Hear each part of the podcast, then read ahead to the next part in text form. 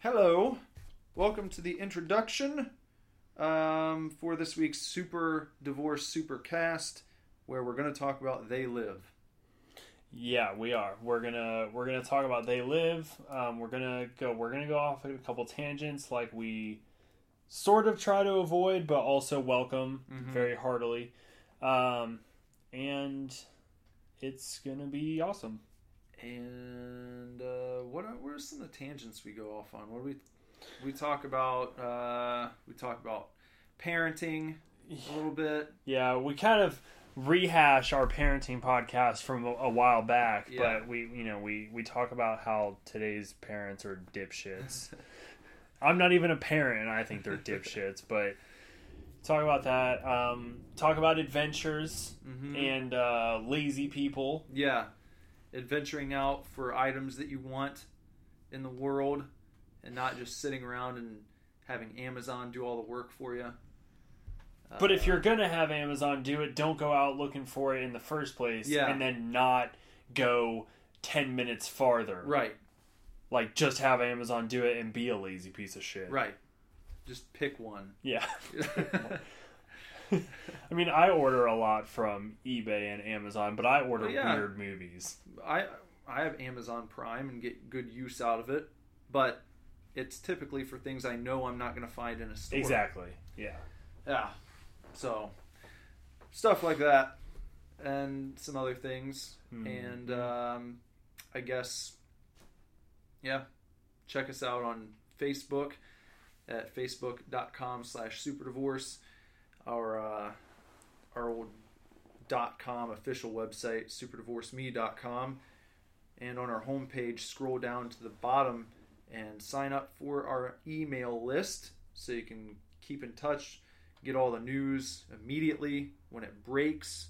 Uh, we're gonna have a lot coming out soon here so get on board with that. Yeah, we start recording in just over a month. yeah Just over a month, people. We're being serious. We're going to be up in Michigan for, uh, what, three weeks in a row? mm-hmm. Three weeks in a row fucking recording a new album for you. So, you know, we're not lying when we say, like, give us your email. We're not going to, like, spam the shit out of your inbox. no but we will send you news and updates as you know as things are happening and things are happening so if you want to be a part of it be a part of it and if not then you know why then why are you listening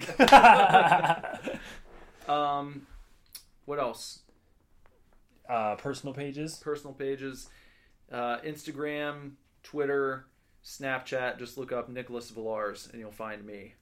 Uh, on instagram i am at benderbutt and on twitter which i like am so bad about now am i am uh, bender butts and on snapchat i'm bender's butt so look me up on all those. Probably mostly instagram. It's my favorite.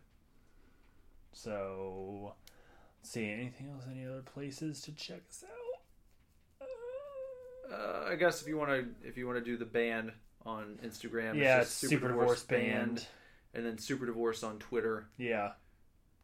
And snapchat but that's a rare thing Yeah. these days so We'll probably I bet you will use utilize Snapchat a lot when we're recording. yeah yeah So you know, still follow us, and you'll get some juicy goodies Yeah. eventually. yeah some gushers Some some gushers. and with that enjoy this week's episode Yeah, enjoy, chefs. We are not getting a divorce. We are not getting a divorce. hey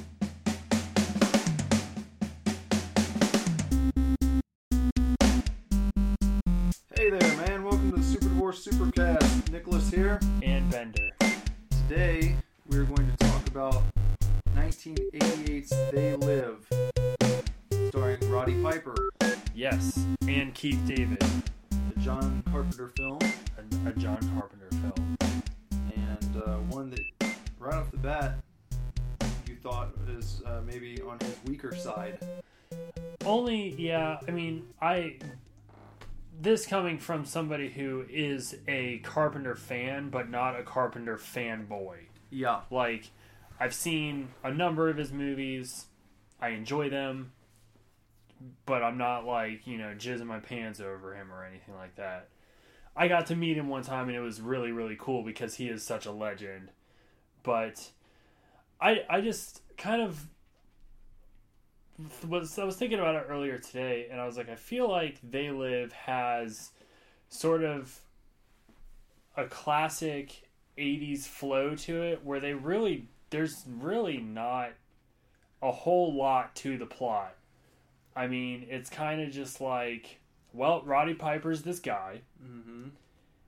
and A drifter. he's a drifter and nothing really happens for the first little bit of the movie except he gets a job on a construction site and he there's some weird things going on at the church across the street. He goes and uh, stays at the little shanty town they have set up with one of the guys he's working with at at the construction site. who's also a kind of a drifter. He's from detroit. Yeah.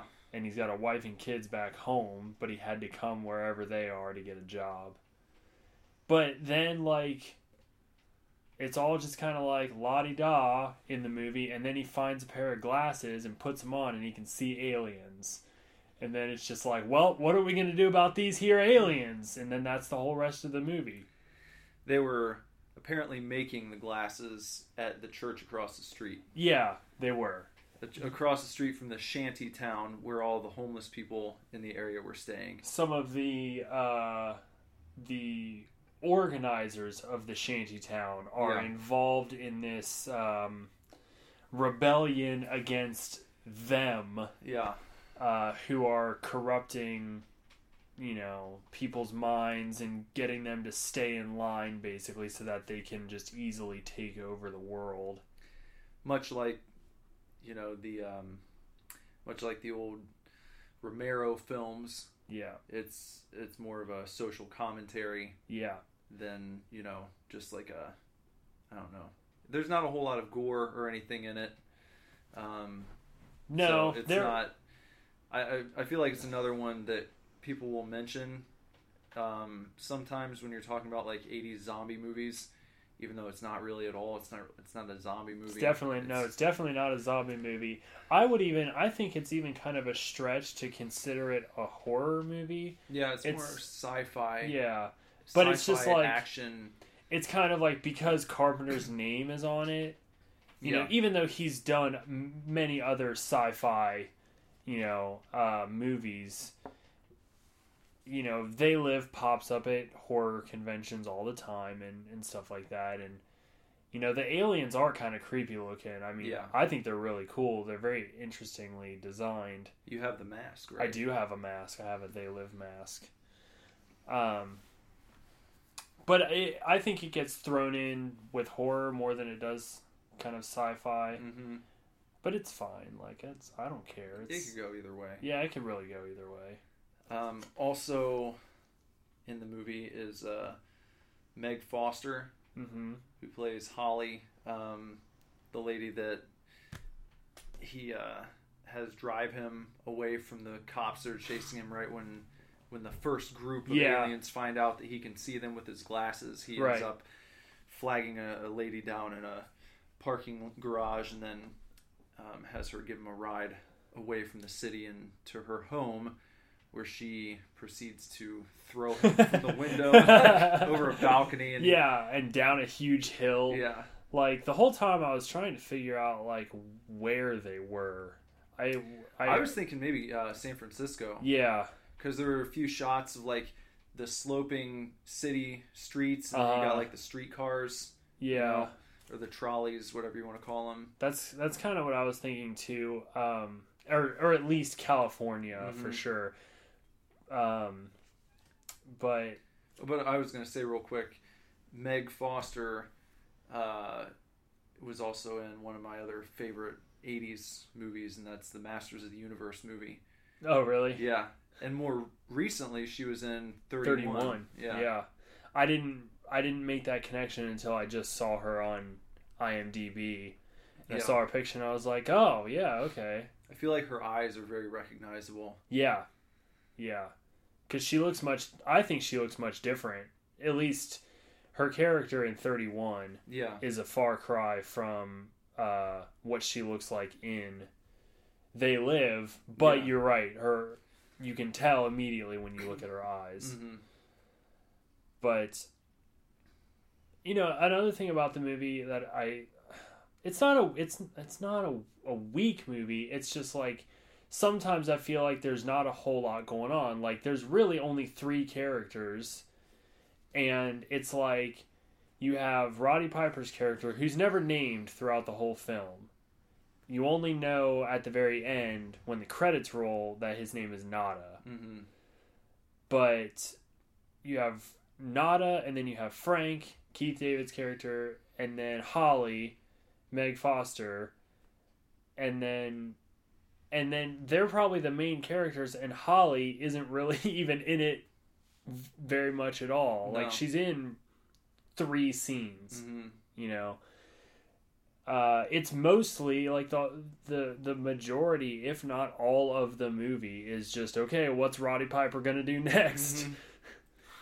Which I guess is kind of the draw to watching it. Yeah, You I mean, I don't mind. So- Like he's he's funny and The fight. I think my favorite scene is the fight scene yeah, between him and uh, what's his face, Keith Keith. David. Yeah, that that's a great scene because there's so many times when in other movies I feel like it would have been over. Oh yeah, like after maybe the first 10 seconds uh huh. in other movies but it it hits like a stopping point and then it'll start again Yeah. and it does it like between 5 and 10 times you know it's, Apparently, I, mean, I I just I just read, but apparently, um, Roddy and Keith choreographed that whole fight scene, Mhm. uh, and they actually did every hit except for face and groin hits. Mhm. Everything else was like real. Um, but they choreographed it like in John Carpenter's backyard, and it took them like three weeks. And like many movie directors, John Carpenter did intend for the scene to only last like 20 seconds. It was like Yeah. a 20 second fight that he had written out. He's like, all right, you guys are just gonna like beat each other up and then put the glasses on. But they rehearsed this whole thing, and he was so impressed that he kept it, and it's like a five and a half minute Yeah. fight scene. well that's what you get with having piper in there Yeah, as a wrestler. Yeah. I mean, i mean that's what he did yeah. I remember watching uh, an interview with Carpenter, and someone, the guy asked him, like, so did did Roddy Piper's background in wrestling play into the fight scene and They Live at all? And he's like, of course it did. yeah. Yeah, that's that's pretty much why it's in there. Yeah. Like- I just love how condescending he is all the time. It's Yeah. Carpenter ask- doesn't give two fucks when you interview him. I feel like if you ask a dumb question, he's gonna make you realize how stupid your Yeah. question really was. You know? He was uh, apparently Piper was cast after John Carpenter watched him in WrestleMania 3. Mm. He enjoyed his performance, so he cast him in that. And then uh, Keith David was also in The Thing. Yeah. So when he was looking for a counterpart to Roddy Piper, uh, he he remembered Keith from the the production of the Thing and wrote Frank specifically for Keith David. So it it you know like reading up on it, it kind of seems like it was a little bit of a tight production. Yeah. I mean, especially with like you know the limited characters, especially characters that actually have names Mm-hmm. um, and the the plot of the movie and the flow of everything like it really is a movie about Roddy Piper. Yeah. And there are only a few scenes that I can think of that um, might have really boosted the budget demands up. You know, Uh, like the scene where all the where you had all the police storming yeah, the you know where the hobos lived and they bulldoze everything you know Right. i'm sure that probably cost a good deal to set set all that up and knock it down. yeah and then also the ending with the explosion Uh huh. that was because back then then you don't just cgi the explosion and you're really blowing shit up so Right. uh but, But um, but other than that, I mean, everything is pretty.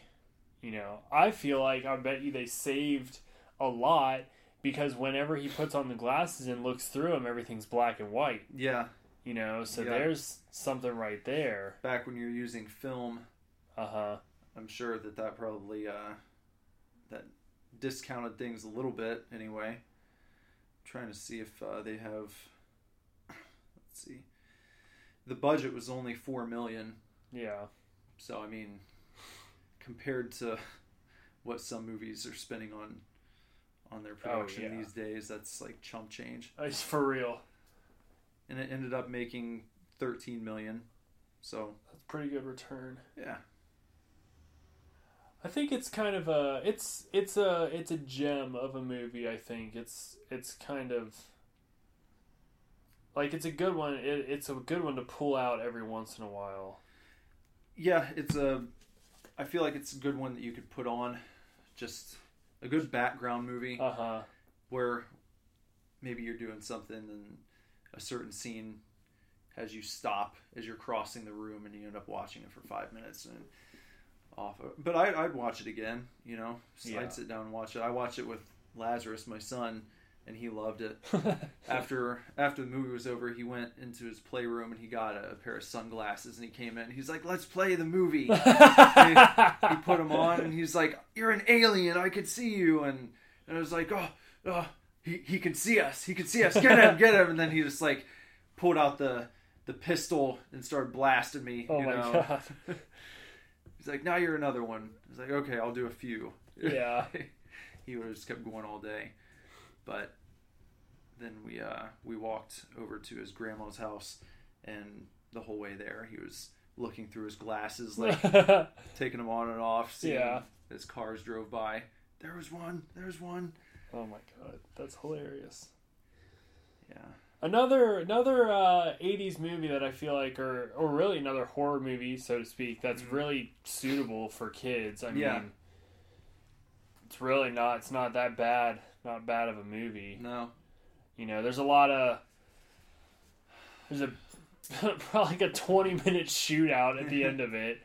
You know, starting with like the raid on the um, rebel camp, Yeah. so to speak, and then But pretty tame as far as like showing blood. oh yeah, yeah, There a lot of the the gunshot scenes. It's just like a person grabbing their stomach and falling over. You know, It's like very- old western type yeah it's that it's that great like over exaggeration and it's what it's a it's a spray and pray movie Yeah. like every time there's there's enemies they just like spray their gun back and forth Yeah. very quickly and they all just kind of like fall over Mhm. i loved uh the one particular one that was hilarious was when they were running through the alley and uh there were the dudes like on the roof or whatever. Uh like R- roddy piper like shoots this one guy and he just like slowly opens his arms as if he's like jesus on the cross or something and then just like jumps off the building. It's it's so great. So uh over exaggerated Yeah. and ridiculous. It fits the tone of the movie though. yeah It's definitely not one that takes itself too seriously. No. You know. So it's cheesy and it plays it up, which is good. You know, there's not no trying to cover up exactly what it is. right Um, yeah, and then besides the you know the gun battles, you get some coarse language here and there, but It's but it's not like it's really not very like enunciated or anything. It's just Yeah. kind of you know n- like normal conversation in passing. Like, Mhm. oh, this is really fucked. yeah, Like, yeah, so I mean, I feel like you know your kid's probably gonna recognize, but hopefully they're smart enough to like know that they're not supposed to go to school and Yeah. repeat that. that's what you're supposed to teach them as a parent. Right. Um, I love the scene when he first realizes like what's going on when he walks into the supermarket Uh, and like he starts talking shit to the lady at the counter. you're ugly. yeah. And he takes his glasses off and looks at the other lady and he's like, "You're fine." Yeah. This one over here, formaldehyde face. the guy, the clerk's just like, "Hey man, that's enough Yeah. from you." Yeah. So it's it really is it's, it's good, silly movie. It made me like watching it though. I was a little bummed out that like I feel like Piper had potential to be like a bigger action star. To be honest with you, Yeah, I think so. like you think of a lot of wrestlers that have tried acting and it's usually not too good. I think The But, like- Rock is about the only one that Yeah. Has really kind of made a, a career out of it. I mean, Hogan tried and he had like a few movies that Yeah, did okay, right. like Suburban Commando. Oh Have you ever god, seen that? no. Oh god. We'll have to watch that sometime and, and talk about it. All right. That's a good one. Suburban Commando. It's with Hogan and Christopher Lloyd. Okay. Christopher Lloyd plays the dad, and Hogan's like a futuristic. I can't even remember the plot all the way. He, something like Hogan's a futuristic sci-fi dude from outer Uh-huh. space, and he shows up and tries to assimilate into this family, and I I don't remember. Early '90s schlock. Sounds awesome. Yeah. uh, but I don't know other other wrestlers.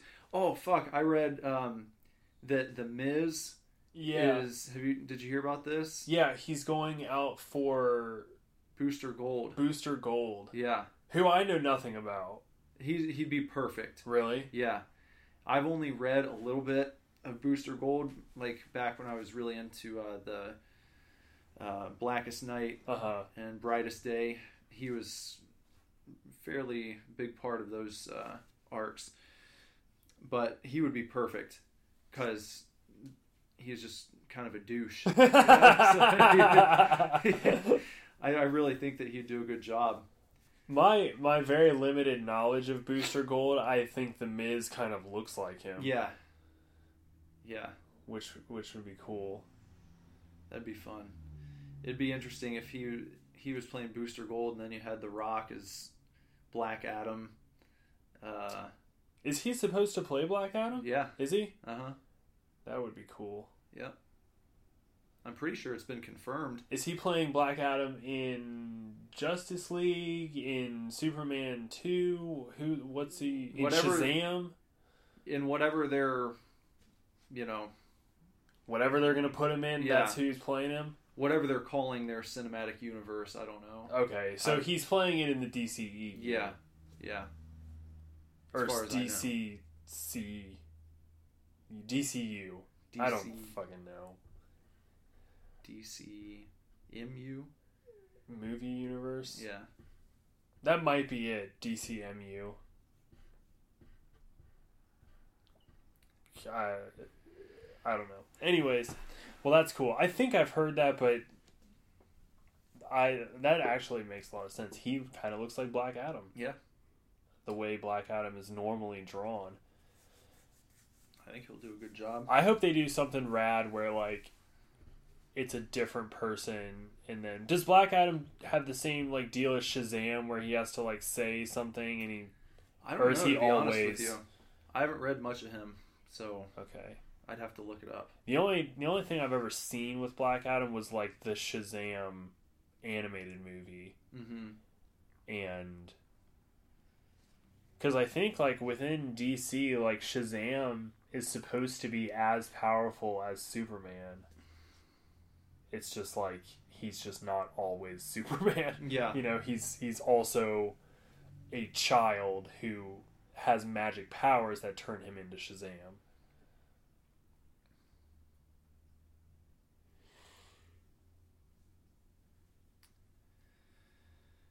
Uh, yeah, I was trying to find it real quick to see if he uh, if he has to transform or not. I don't know. He's got it looks like a very long history here, so I'm not sure what's going on with him right now. Yeah. Um, yeah. Well, So- I was just gonna say real quick. Um, you know, speaking of like Roddy Piper's acting career, um, you know, when you watch the movie, his acting is like no better or worse. Maybe better, but it's like no worse than like Schwarzenegger in the Terminator movies. no, not at all. I mean- because I th- I told you earlier this is the first time I'd ever sat down and watched it. Uh huh. and I just had in my mind. I I felt like I was gonna like it, Yeah. but I didn't expect his acting to be on the level that it was. Not Right. that he's like winning an Oscar with that movie or Yeah. anything, but just from the opening scene where he's like walking across the train tracks kind of a few little things he does where he like kind of readjusts readjusts his uh his denim a Yeah. little bit, you know, his denim coat and then He like walks over to that uh, steaming pothole and like warms his hands Yeah. over it, you know. just like the way he kind of looks around and observes things, it, it seems like he's a more seasoned actor Right. than a pro wrestler who just jumped in to a Hollywood movie and, and tried his hand at it, you know. Yeah. But I guess, in a way, the wrestlers who are doing a good job are acting if they're taking it seriously. So, Yeah. I mean, typically people kind of uh, put wrestling acting at, I guess, at the lowest point in the totem pole of acting. But Yeah. I wouldn't. I would. I would be lying if I said I wasn't guilty of that at some point. yeah, But you know, after, especially after like experiencing more of it, mm-hmm. it it seems much more, you know, difficult than you like initially think. Like you not only have you know you have to stick to a character, but there's also improvising that goes along with it and Yeah. all that kind of stuff. So it really is like an art form. and delivering new stuff every week. Yeah, you know, with not much time. I, I from the way that Vince McMahon works, a lot of times they're doing rewrites like an hour before the show starts, and then they'll just give them what they have to do. Uh-huh. And it's like, all right, here's what you got to do tonight, and so, and and in wrestling, just like within the movie world, you do have guys and girls who are better than others. Yeah, you so, do. Some are great at delivering promos, and others you want them to stay far away from the mic. well, and you know, also on on his acting, uh, I read that the classic line, you know, if you've never seen They Live, you've probably heard the line, uh, "I came here to chew bubblegum and kick ass, and I'm all out of bubblegum." Um, but that line even was ad libbed by Piper. It was it was his. I don't- Yeah. Did you read the the story of how that like worked into the movie?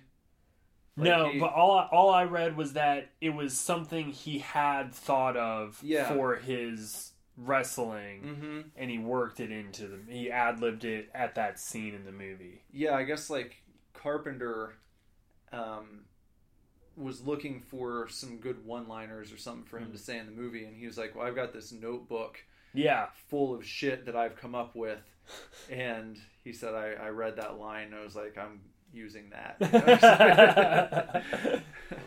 and it's so funny because like I you know I told you downstairs the scene that it comes in, it it really doesn't exactly fit what's happening. I mean it does, and especially like what happens you know after he starts to kick ass. yeah, but I feel like sometimes in movies, you know, the really classic lines are delivered at like very pivotal points in a Mhm. movie. And this probably the most remembered line is just it it feels like it's just kind of tossed in there like because it's not after he's been kicking ass for like Yeah. the entire movie. yeah, Which exactly. is, I assumed that was when it was going to happen. Uh, like having never seen it, but knowing that that line was in the film, I figured that was going to be like his big thing, like three quarters of the way through. He's like standing shirtless with two a gun in each hand, Yeah. you know, and he like stands on a pile of bodies. Yeah. And somebody like you know a giant alien is like, "Why are you here? Why are you doing this?" And then he Yeah. like says that line. yeah, You're like, "Yeah, like kick their asses." but it's not like that at all. No, it's it's the complete opposite. yeah, It's So- it's after he's only killed two at this point, and it was kind of sort of by accident, out of necessity almost. And then he just like steals their guns and happens to walk into a bank and then line, and you're like, oh, okay. guess we're gonna do this. guess guess we're gonna guess you're gonna kick ass now and then he pretty much for the rest of the movie then he then he kicks ass I'm, but it, you know what? It is kind of like a transformation in his character Yeah. Because up to that point, he almost has like this kind of hopeful innocence about him. He even Where- says uh, to Keith at one point to um, Frank, yeah. he's like, After when Frank's like kind of bitching about how bad of a time he's having in life yeah, and like getting laid off and there's no place to work and these crooks are taking all our jobs from us and blah blah blah and then you know I think- yeah, and then uh, you know Nada is just kind of like, well, I just you know I just let life come to me, you know, just play by the rules, and eventually everything will be fine. yeah And then come to find out that the rules are being constantly altered and even written by these uh, overlords from the Andromeda Galaxy. yeah and then kind of uh, all caring goes out the window at that point. so I guess maybe maybe it does make sense when you examine it that way Yeah. because he's just had this revelation where he's like well shit I he's like looking at everything, you know, and seeing the hidden messages, the subliminal messages, and all the ads, and obey, yeah. marry, and reproduce, Uh, uh, submit, watch TV, watch TV. yeah. consume, consume, Mhm. consume, all that stuff. So I don't know. It's uh you know, the obviously the movie is huge is a, is a huge commentary on on the class system yeah, in America. consumer culture, Can yeah. kind of the same. I felt like it had a similar uh, theme to like Dawn of the Dead. Yeah. where the zombies, you know, shambling around the mall were just like representative of the mindless throngs of people just out at shopping centers, Just you know, buying. kind of going from thing to thing that they didn't really need. right. Uh, but I don't know. I think it delivers that commentary in in a way that was probably uh, more prevalent in the 80s. I mean, Yeah. there's still kind of like you, you know, you wonder sometimes like why you know, why am I here working real hard and there's people just sitting pretty, you know, Mhm. not really doing anything. But still it's just, you know, it's just life. yeah, I, I did want to point out uh, a while back on, on the podcast, you know, we were talking about probably came up when we talked about Chud, but uh, They Live falls into that gritty 80s city movie. yeah, Like everything is just dirty. yeah, And you like there's no reason for it to be dirty, but it is. yeah, So if if you know if you guys want to watch a movie like that, you know, see what I've I've mentioned before about these like grimy city, you know, New York horror movies. They live is a good place to start. It's not set in New York, but it's it's It- the exact same feel. yeah. It's, Homeless people. Homeless people was a big thing Yeah. in the 80s. Like every city horror movie is has like homeless is like the central theme hmm even even like RoboCop, homeless people were like a Yeah. big deal. yeah. Well, that's Detroit, Yeah. and you know that's that's I think still a big problem there, Yeah. much more than some other cities. Well, way to go, society. The '80s tried to wake us up, and y'all, nothing happened. So, thanks for that.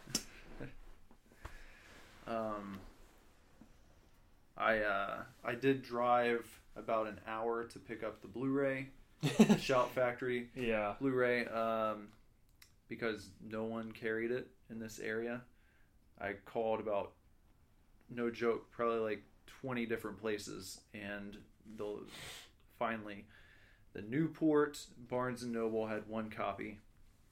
So I went out there and picked it up, and uh, I do want to dive into the special features. There's a there's a commentary with John Carpenter and Piper. Yeah, that sounds really cool. I uh, I'd like to listen to that as well. After watching it a second time, I I would like to pick up the Blu-ray because I have it on DVD. Yeah, But uh, the of course, you know, the the Scream Factory Blu-ray would be another another fine addition to the collection. Yeah. It's one I've looked at before too, but having only seen it once, um, I just wasn't sure about like getting it. But now, definitely, I, I would like to pick it up for sure. It's a it's a fun movie. Kind of sits up there with uh, Night of the Comet hmm for me a little bit. That's what I was thinking. It has a very similar uh, tone to Night of the Comet, Yeah, and I think a little more. I would say quite a bit more action oh yeah, than Night of the Comet does, but still, still, it kind of seems like it's targeting the same audience. not really. Doesn't really take itself seriously. Yeah, it's just kind of a fun, you know, silly movie. That's that really is like it's trying to send you a message. Yeah. You know, it's not subtle about Yeah, that. yeah. yeah.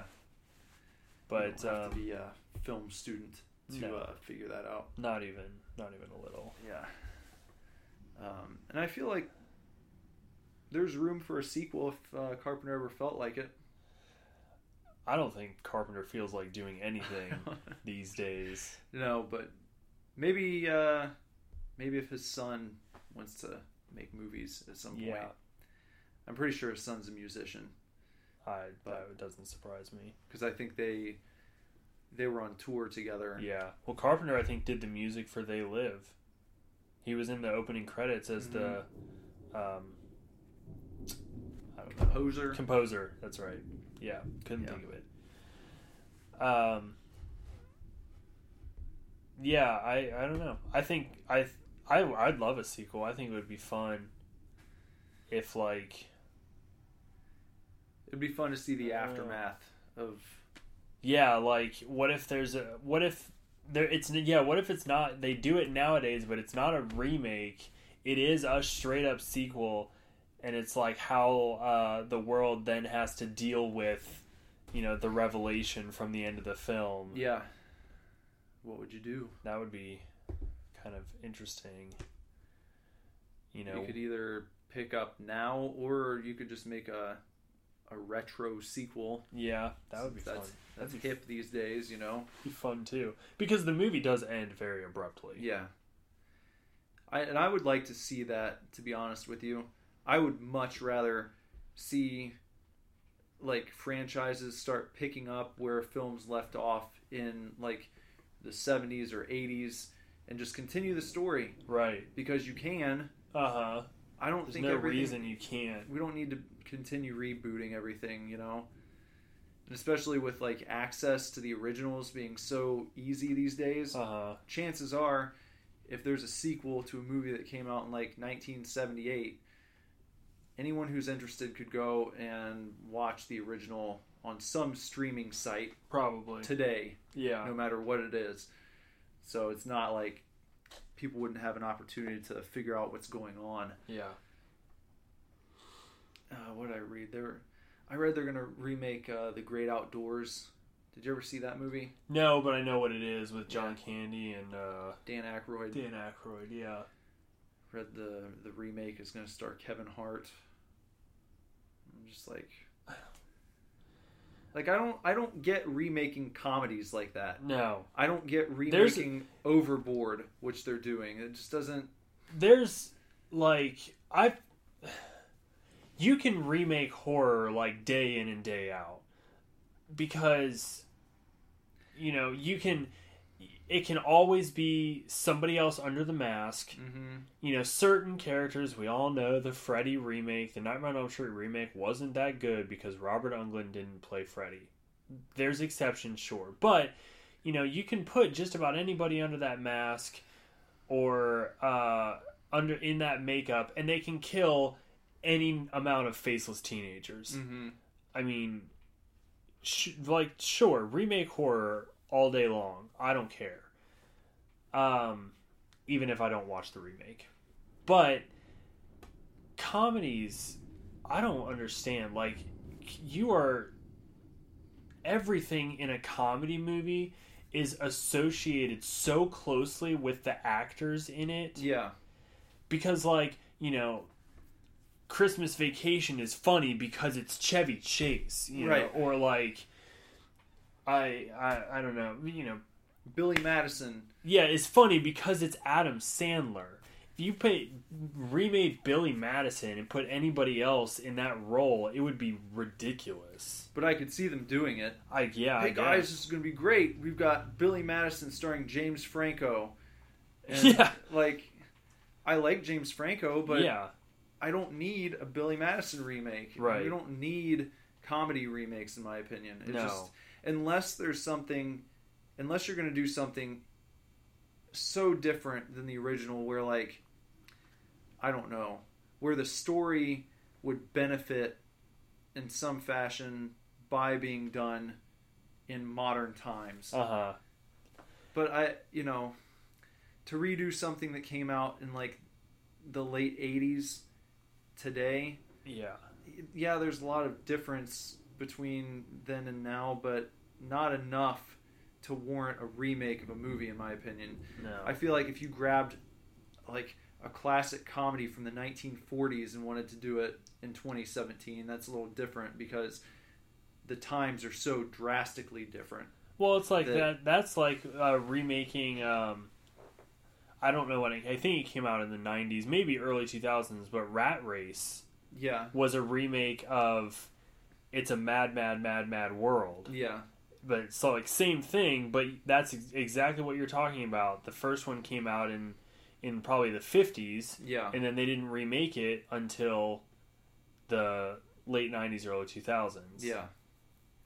So, remaking something 20 years later is just unnecessary. No. And I feel like comedies, not saying that I would be able to sit down and write one tonight, but I feel like if you wanted to, you could you could find a comedian or a few comedians out there who are active. If you really want a comedy, you could probably go to them and say, "Hey, we want an original comedy movie that people are going to be into." Yeah. In 2017. I And I feel feel, like- like... that would be much better than saying, "Hey, remember Overboard with Kurt Russell and Goldie Hawn?" Yeah. And the charm of the movie was like the fact that they were together in real life, and it was kind of cute seeing them on film as this like odd couple. And Yeah. there's a whole lot more that went into it than just uh, chick falls off a boat and then this guy picks her up. Yeah. And now with the new one, I read that it's like, oh well, the genders are reversed. So the rich guy falls off the boat and then is saved by the girl. So, Okay. like, that's all. You, is that all you got? You know? and who are the actor is a dude I, I can't even remember his name, and the uh, the lead actress is the girl who was in Scary Movie. What's her Anna name? Faris? Yeah, Really? yeah. And I'm just like, I'm not. I'm not jumping at the chance to see that movie. yeah. That version of Overboard might be dead in the water. Uh,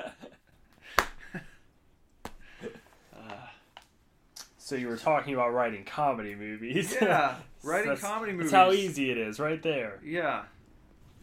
I don't know.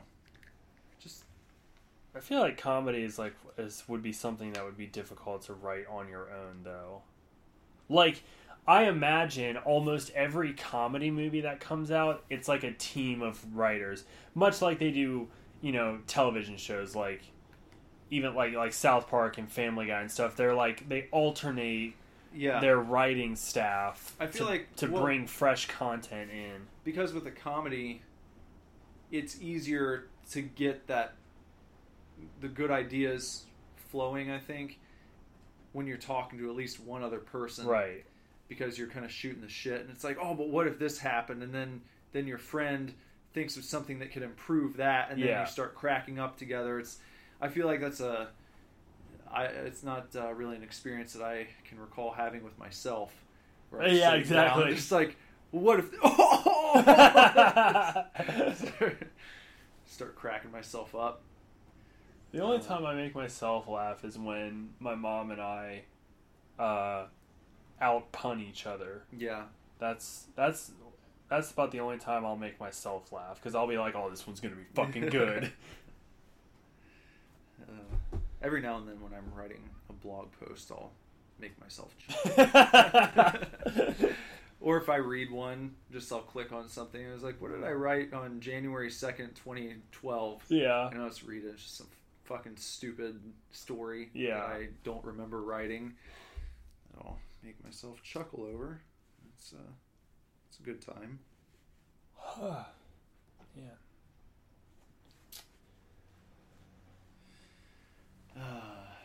Well- so, Any last last word on They Live? um, this might be topical. Uh huh. Uh huh. Um,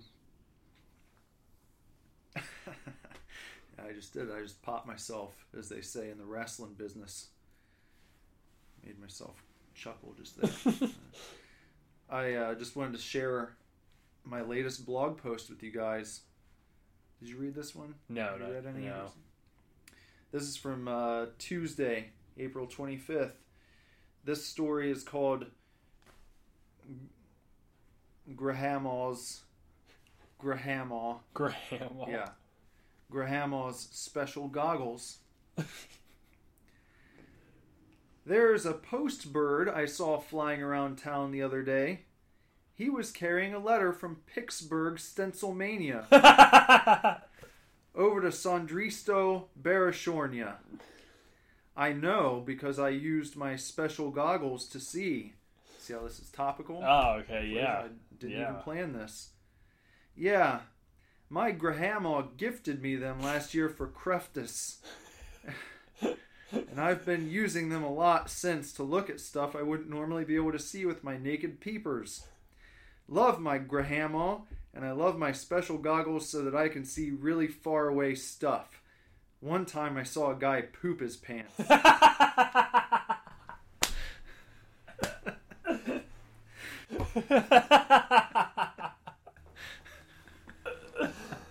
Uh, there you go. Yeah, that's that's excellent. So good. If you read my blog, that's the kind of things that I write on my blog.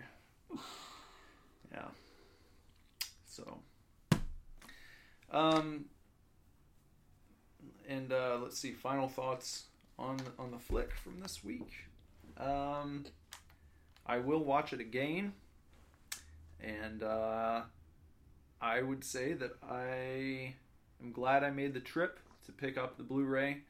As I was driving, I did have uh, a thought come to mind, and that's that was that I'm glad that I have not lost the will to have a nice adventure and go and pick up a copy of something that I want, because so many people. I might have talked about this in the past at some point, but you know, when I worked at buybacks or GameStop, someone would come in, they want to track down a game or a movie, and it's like, well, we don't have any copies here, but uh, our store in, you know, fuck Springboro, for instance, they've got one. Oh, how far is that? Oh, it's just like ten or fifteen minutes. No, I'm not gonna drive that far. And people would always say that kind of stuff, and it just like got under my skin so much because I always enjoy that Yeah. if I go in someplace and they're like, "Oh, we don't have one, but our store, what, 20 minutes away, they've got one." Oh, great, no problem. That means I can go and pick it up today. Right. Tell them, call them, and tell them to hold it for me. Exactly. i will be right there. Yeah, and it's exciting. And then Yeah. you zip right over, and that's what I did on the phone when Barnes and Noble told me it's like, "Yeah, we have one copy. All right, can you hold it? Great, I Yeah. will be there this afternoon." And that's that. Yeah. And I had a nice little drive, and uh, it's a good time. I bet. You come home with your little loot haul, and it's an accomplishment. But no, well, I'll just I'll just find it on Amazon, I guess. Then like Right. just order it on Amazon in the fucking first place, Yeah. dude. it's like if I can't find it within five minutes of my house, then it's not worth it. yeah. Nah. Ridiculous. Oh. Ridiculous. Yeah. But if we're going by the new Netflix rating system, I give it a thumbs up. That's, that's all you can do now. Thanks to Amy Schumer. what thanks to Amy Schumer? I didn't Like her, the apparently, like her special got the leather special or whatever. whatever her latest one was. Okay. Like it got so many horrible reviews that she got like butt hurt and complained and said that like she was she basically was uh, insinuating that the reason her special got so uh, such low review scores was because she was the target of like right wing men's rights activists who were targeting her special because she's a woman doing comedy and males don't like that. And they were picking on her. And it Come on, seemed to like line up to where very shortly after that Netflix was like, "Hey guys, we're going to make rating things much simpler for you now with just a thumbs up or a thumbs down." And like all these people were so pissed off because if you're really into rating things, you know, and you take the time to rate like thousands of movies and shows in a certain star rating, Right. you know, that you think about for even a few seconds, you put that thought into it, then I don't know. There's a big difference when you see something that's rated three stars or five. Right. Three, if you're looking for something that's okay, Uh huh. but if you see something that's got a five star rating, you know a lot of people thought it was really, really good. Yeah. Now, if you just see that something has a thumbs up overall, that could be, eh, Anything. eh, it was all right. Eh, Right. I didn't hate it. Thumbs up. or best movie I've ever fucking seen. Thumbs, Thumbs up. up. You know, just Yeah, that's fair. Uh, I generally, though, it just personally, I never really trusted Netflix ratings because they rated, there were a number of horror movies that were rated at like a one or two star that are excellent films. And there were a number of movies rated at five stars that were terrible.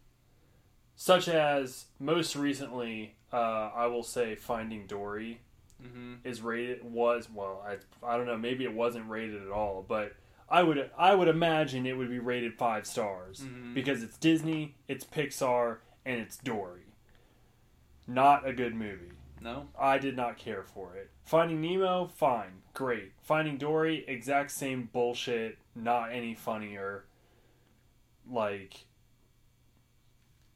the whole time I was just like, "Oh my god, just do the thing that you're supposed to do." You know what I mean? Mm-hmm. It's one of those movies where you're just like, if you would just stop being stupid, Yeah. you'd be fine. Just don't do that. like, you know, the whole time. The Yeah. whole time. You're like, when is this going to work out? Because it's you know it's going to because it's a fucking Disney movie. Yeah. So you're just like, okay, just let's just get to the point here. The point is Dory finds her fucking family. Now, be happy. so you're just frustrated the whole movie. But that's our sidebar sidebar on Finding Dory. I'm not. I'm not. I'm, I like. Why is Amy Schumer complaining too? She had a fucking TV show. Like for a comedian, for a stand-up comedian, your own TV show is like. That's you know that's like well, and then I guess you can do movies and you Yeah. become a. But she's in a movie now She's with Goldie in- Hawn. She's been in several Yeah. at this point. You know. I don't know why she's complaining. like I just I've never found her funny. To be honest with you, Some of her stuff on the show is funny. I don't think It's- every bit is like a knee slapper, but I think she nails it from time to time. It's all just- about being a little chubby and having Yeah. sex. That's her entire basis for comedy. just and being a woman who says Shouldn't do comedy. or vulgar things. Yeah, yeah, yeah. I read that uh, I've not seen the episode, but I heard that It's Always Sunny did one that kind of ripped into female comics like Amy Schumer, where Dee just starts doing comedy, but all she does is get on stage and say like vagina. yeah, and yeah. everyone just cracks up. Uh-huh. I, d- I remember that episode. Yeah, because it's her it's her dream to be a stand up comic, and then she gets real vulgar and Yeah. like she shoots to the top. yeah, That's hilarious. Yeah, I don't know. whatever, whatever. Amy Schumer. I feel like that's doing that is like at this point it's the equivalent of guys who still go on stage and like talk about how annoying their wives are. Yeah, You know, yeah. trying to watch the game and the wife brings me cookies. Cookies? Yeah. I don't want cookies Right. while I'm watching football. Bring me some fucking wings, woman. is what I wanted to say, but you know I didn't say it because I respect my wife and I, stuff. I love my wife. and everyone's just like, ah! but when she left the room, boy, did I think it real hard. yeah, that's there's that's some stand up comedy for you. That is that's yeah that's that's what that is. yeah, I don't know. I don't know. If like if you're gonna be funny and like talk about sex, like there was a TV show called Not Safe with Nikki Glazer. She was a stand-up comedian. She's on Amy Schumer's show like a couple times, like here and there. But she had an entire show that was based around talking about sex, but it was Yeah. fucking hilarious. Not only was it hilarious, it was informative too. You know what I mean? And that show got canceled for reasons I will never understand because it was so goddamn good. well, Oh well, whatever. That's so. Uh, make sure to check out They Live because it's a really good movie and it's from the '80s and that's what we're all about. So you'll have fun watching it. yeah, everybody has fun watching Roddy Piper. Also, watch it in memory of Roddy Piper because Yeah. he's no longer with us, unfortunately. Yeah, rest in peace, Roddy. Hot Rod. Yep. Um, and it'd be a good one to watch with uh, with a few friends. hmm Even even a few youngins, if yeah, you yeah, yeah. if you're uh, privy to that. If you're not like super uptight, lame. Yeah, if you don't have a stick up your ass. Uh, did I, I, I? Maybe I talked about this on the on the show already. The person in this Coheed group asking about whether or not they should let their kids listen to Coheed and Cambria. Why would you not let your kid listen to Coheed and Cambria? I guess because of some of the lyrical content and some of the themes within like the sci-fi story that Claudio writes. Because a like- child yeah, is going to Like- totally comprehend. I don't listen to Coheed often, yeah, but I do not pick up on every lyric the first eight times I listen to their song. I still don't know all the words to a Favor House Atlantic. No. Like, shut up. so I like I replied on this post after a lot of people were like, "Well, um, it's it's something that you should research," and like doing all this shit, like trying to tiptoe and and make the lady feel nice, and and I just kind of like went at it, and it was, you know, I wasn't disrespectful, but I kind of laid out my argument yeah. as to why I think it's better to introduce your children to certain things that maybe society doesn't recommend they watch like PG-13 movies or fuck even some rated R films you when know they're like- five. yeah because I did Yeah. and I felt like it was never a big deal to me because of that kids who are never exposed to that kind of thing grow up and then the first time they see that shit it's like traumatic yeah. and they have nightmares for you know weeks when they're 12 years old because they've never seen a horror movie. Because they've never seen a horror movie, and then nowadays the first thing they end up seeing is like the Hills Have Eyes remake or Yeah. some shit, and the Yeah. girl gets like raped and then beheaded or Yeah. you know whatever, and it's Yeah. like whoa. yeah, so I feel like easing into it a little bit, no big deal, probably advisable. yeah, And I kind of ended my my uh, my post with something like, "Don't be lame. Let your kids listen to Coheed." yeah, And then she wrote back and she was like, lame would be if I didn't care. Lame would be if I wasn't searching for the right thing to do. I'm not a lame parent. I just care a lot, you know. And she got all butthurt about it. And this other guy chimed in. Dude, He's like, "That's okay. I don't let my kids listen either because I'm a school teacher and I can't have them going to school saying selfish little whore like Claudio does in one of their songs." And it's like, or When I was could- a child, I listened. My mom listened to Alanis Morissette, and we knew all the words as like a seven-year-old kid. I knew all the words to uh, "You Ought to Know." yeah, And as a seven year old, or maybe eight, even, I don't know how old I was, but I was young, you know, I knew and also didn't think anything of it that in the part of the song when she says, Are you thinking of me when you fuck her? yeah, I would, in the car, I would reach forward and turn down the radio and then turn it back up, like after that part, because I knew that that word was inappropriate yeah, but I still, my Mm. mom liked the music. I liked the music because you know I was at the mercy of what my parents listened to. yeah, I also listen to like Red Hot Chili Peppers and not Californication. Like I was raised on Blood Sugar Sex Magik. mm-hmm. You know, that ho- that album has "Suck My Kiss" on it. yeah. But I, that's what I listen to. And it, it's okay. I'm fine. and your mom was a teacher. Yeah, she's You know? yeah. I feel like that's even more reason why you should be able to let your kids see or listen to certain things that are more adult oriented and be like, you don't say this. Right. I'm going to teach you what this means Yeah. and the proper context for its use.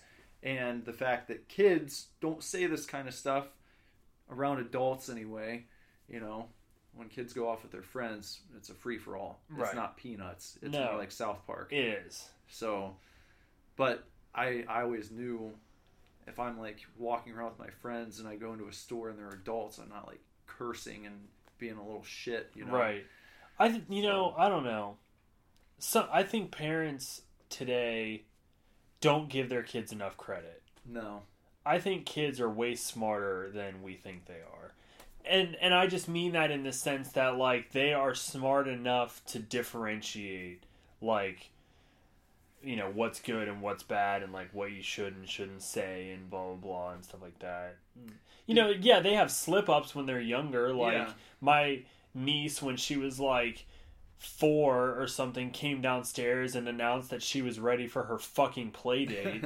like they Yeah. you know there's a, there's a point where they don't get it and then there's eventually a point where they do Yeah. it just take you just got to teach them Mm-hmm. That's part of it. But I guess it's easier to just avoid the whole thing, yeah and then you don't have to bother. and then blame everyone else when they mess up yeah. because it's never their own kid's fault Did you read that blog post from that lady? We posted it on our band page, uh, I think last week, where she like tried raising her kids the way that her mom did in the '80s for a week. i saw it i didn't read it but now i sh- now i want to Yeah, it was it was pretty interesting. But she brings up what you said, how she had this moment where she realized like, are we uh, are we robbing our kids of something? Because she's like, she's the type of mom who's always buying the healthy snacks and always making a nice dinner every night, nice healthy dinner, and uh-huh her kids never really have sweets or anything like that. And so she, for one week, just said that she was going to buy her kids all the shit her mom bought when she was growing up. yeah. So she got them like TV dinners and like hostess cakes and fruit snacks, right. soda to drink, Uh-huh. and let them sit and watch TV for as long as they wanted to, and and uh, you know she was just talking about how they survived and how she was uh, explaining to them like what she did when she was growing up when she was their age you know like whatever seven or eight years old. And she talked about how when she was explaining to her kids that when she was little she would go out with her friends and they would just roam the streets in the neighborhood and go up to different kids houses and knock on the door and say oh can so and so come out and play? And and when she was describing all this her kids like were staring at her like horror stricken and they were like, "That sounds so scary." You mean you went out without your parents with you? You know, like they couldn't even Right. get their heads around the idea that a little kid of that age could just like go out in the neighborhood and mom and dad would say, "Come back before it gets dark." uh-huh. You know, when the street lights come on, get back to the house. But they couldn't like comprehend. They're so scared of someone just coming up and taking them or something horrible happening where that doesn't even register. right. It's really weird. So, I'll have to go back and read that. yeah, Sounds interesting. yeah. All right. Well, I guess Yeah. Long-windedness aside, yeah. Um they live. great movie. Thumbs up. Thumbs up. Um and uh stick around we'll see you out of here. yeah.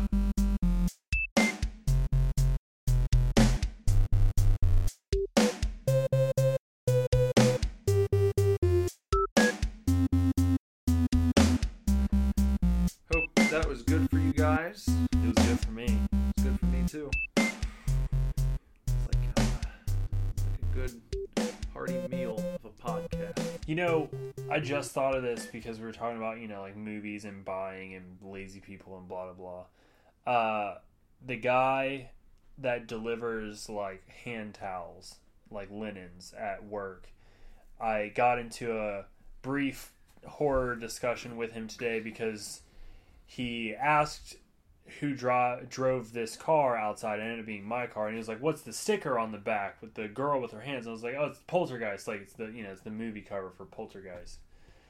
And he was like, "Oh yeah," and I was like, "I'm a big, huge horror movie fan." And he was like, "Oh yeah, me too," but like my wife doesn't like them. And I just like you know told him that I was like, I got real lucky because like my girlfriend likes them, but not only that, but we both love French horror movies. It's like our thing, you know. He was like, "Oh, French movies, really?" And I was like, "Yeah, they're the best." And he was like, "What's the best one?" And I said, "Martyrs." Mm-hmm. And he was like, "Oh, okay, okay." Is there any play like can I watch it? And I was like, "It's probably too intense for like streaming services. Like you probably just have to buy it." And he was like, "Nah, that's a problem." And I was like, "Well, I mean, he's not much older. He's probably like in his mid thirties." Yeah. I was just like, "Well." That's on you, man. Yeah. Like if if you want to watch it, cool. If not, It was a problem that he had to buy it. yeah, probably because like, well, and the thing was, I did. I was kind of like, not everybody likes to buy movies. Yeah. You know, I we you and I are huge collectors, and we Yeah. like having. Not everybody buys movies, so I get it. You know, I get that, but I also feel like you're totally missing out on a lot of stuff if Mhm. you, if like that's just not an option for you. Yeah. I mean, why why not just buy it and then take it to like a secondhand store and sell it back or something? You know, if you're that concerned about either not having it clutter up your house or not spending the full amount on it, Yeah, uh, I don't know. whatever. Anyways, that guy should watch Rye Babies. He's probably not even really a horror fan. He's just making nice conversation. Yeah, I probably only watches G-rated. Movies. How lame are G-rated movies, by the way? I don't remember the last G-rated movie I watched. I think even most animated films I watch are PG. Yeah.